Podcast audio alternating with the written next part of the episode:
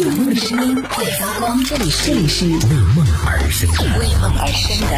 态度电台。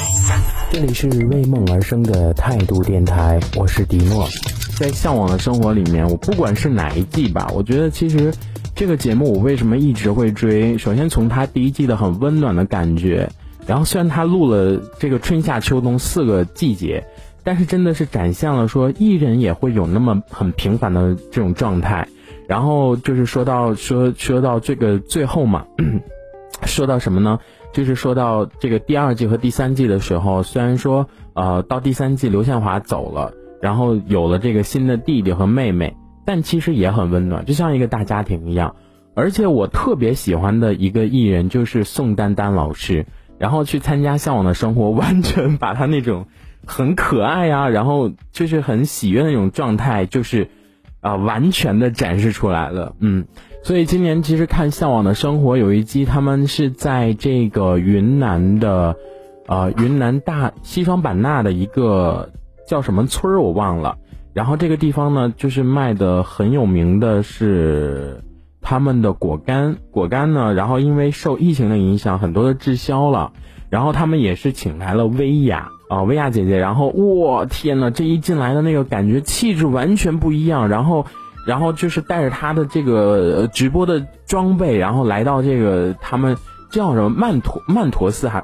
陀村还是什么村啊，然后在他们这个地方就开始搭起了那个直播间，然后就去线下他们所谓的那个工厂里面，然后去尝了那个香蕉干、火龙果干，还有这个菠萝干等等苹果干什么的。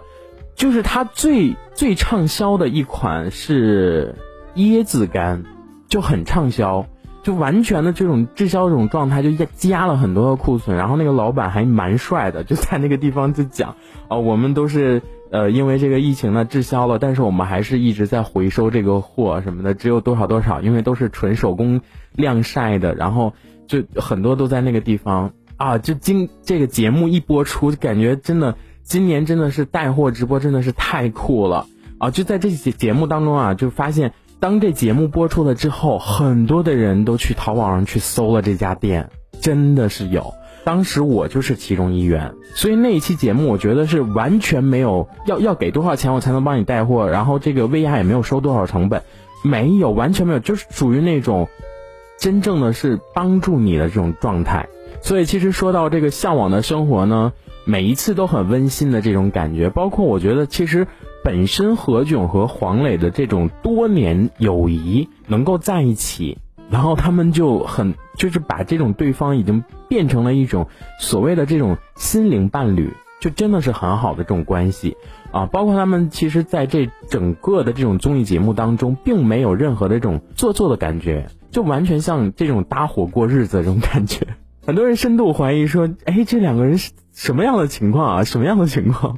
也确实让人匪夷所思哈。但是人家就是好，没有办法，就是好到已经让你觉得两个人就是一个人一样。这一小节我们先暂时聊到这里。想要收听更多精彩内容，可以关注态度电台的直播节目，也可以在微信公众号上关注态度电台，给我们留言。这里是为梦而生的态度电台，我是迪诺，我们下次接着聊。